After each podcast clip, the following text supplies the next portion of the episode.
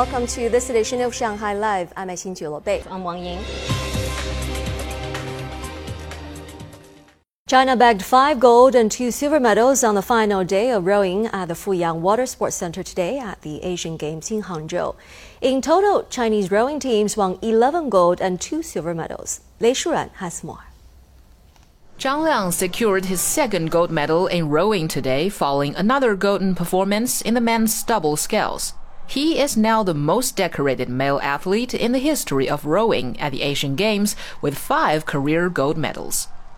Chinese rowers maintained their form throughout the day, securing gold medals in the women's quadruple sculls, women's four without coxswain, and women's eight with coxswain events. During the men's park final in skateboarding, Chen Ye won gold, China's first gold medal in the sport at a world event. In the men's 10 meter air rifle individual final, Sheng Lihao broke the world record with a score of 253.3 points. Last night, Chinese swimmers won all seven gold medals available. Zhang Yufei won the women's 200 meter butterfly title, breaking the Asian Games record in a time of 2 minutes and 5.57 seconds. Wang Shun, Li Bingjie, Pan Zhanle, and Xu Jiayu were among those to win gold. Wang set an Asian record in the men's 200 meter individual medley, while Pan did likewise in the men's 100 meter freestyle. Not to be outdone, the Chinese women's 4 by 100 meter relay team set an Asian Games record to bring home another gold medal. I didn't imagine this before the competition. I only wanted to do my best in every part. I think I have done that. In table tennis, world number one Fan Zhendong, veteran Ma Long, and Wang Chuqing defeated Singapore 3 0 in the quarterfinals.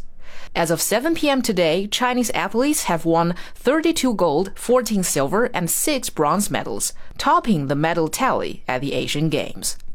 Lei Shuran, Shanghai Live. The 34th Shanghai Tourism Festival opened on the 16th and will run for two more weeks, aimed at boosting consumer spending in the sector. In many ways, things are already picking up, as Zhang Shixuan has been discovering.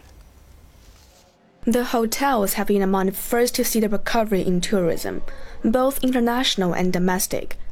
For U.S. headquartered hotel group Hilton, this year has already brought better than expected performance, especially since the summer vacation. In August, we see that major cities like uh, Chengdu, Beijing, and Changsha, they are both performance and recovery of the occupancy is much better than we expected.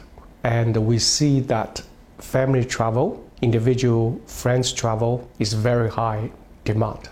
Besides of the normal travel, we see some of the cultural events it happens, such as Asian Game and Belt and Road Forum, and plus of our Summer Davos. Every year for the last three years, the group has been opening 100 new hotels in China. We have a major milestone coming 600 hotels by the end of this year. So in the near future, we're going to look at you know another new brand into China. On top of that, actually there's a lot of destinations, and we would like to explore, you know, where our Chinese domestic travelers going to. China's tourism consumption has seen a continued recovery in the third quarter. Data from the China Tourism Academy says that during the summer travel peak between June and August, the number of domestic trips topped more than 1.8 billion, generating revenue of more than 1.2 trillion. And the upcoming National Day holiday is expected to bring another boost, which could well come as a promising signal for the foreign invested firms here. Madame Tussauds Asian flagship in downtown Shanghai saw more than a million visitors a year before 2020, and it's proving just as popular now. It's just carried out an upgrade to some show areas to provide guests with more immersive experiences. So far, we have uh, like many peak season, uh, May Day holiday, peak season like uh, summer holiday. Uh, actually, we are recovery rate is around 60% uh, compared with uh, 2019. We have many guests from Jiangsu and Zhejiang province also the Shanghai citizen.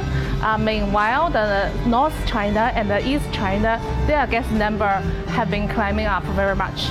We will see that uh, many brands, more and more brands, are choosing Shanghai, and uh, we have seen many competitors in Shanghai now that say uh, many investors they are have confidence about Shanghai. The company is continuing to launch new figures this year. Yang says the same number as in 2019, and an expansion which it intends to continue. The Shanghai Municipal Administration of Culture and Tourism reports that in the first half of 2023, Shanghai received almost 140 million domestic visitors, generating tourism revenue of more than 155 billion yuan, an increase of more than 100% year on year. Zhang Shixuan Money Talks. Thai officials welcomed hundreds of Chinese visitors today, the first day where they can enter the country without a visa for the next five months. Officials in Thailand hope the initiative helps boost the country's tourism industry. Stephen Rancourt has more. Starting today, Chinese travelers who want to visit Thailand will no longer need to get a visa in the next five months, and they can stay for up to 30 days.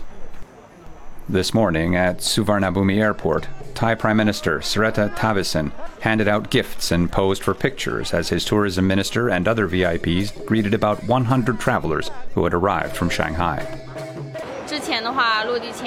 In the past, you could get a visa on arrival, but you still needed to provide some mandatory documents. But now that it's visa free, it's just like when I went through customs and the customs officer only had to stamp my passport and register my fingerprints. I think it's really efficient and convenient. Addressing safety concerns among tourists, the Prime Minister said that it is the top priority of authorities. On top of anything else, tourists entering Thailand must feel safe from the first day they set foot in our country until the last where they return home and they must also be impressed by our hospitality. The free visa policy for Chinese is estimated to add 700,000 arrivals during the high season, according to the Tourism Authority of Thailand. The visa free policy is also available to travelers from Kazakhstan. The Thai government aims to attract 40 million foreign visitors in 2024 to help tourism recover to pre pandemic levels. Stephen Rancourt, Shanghai Live.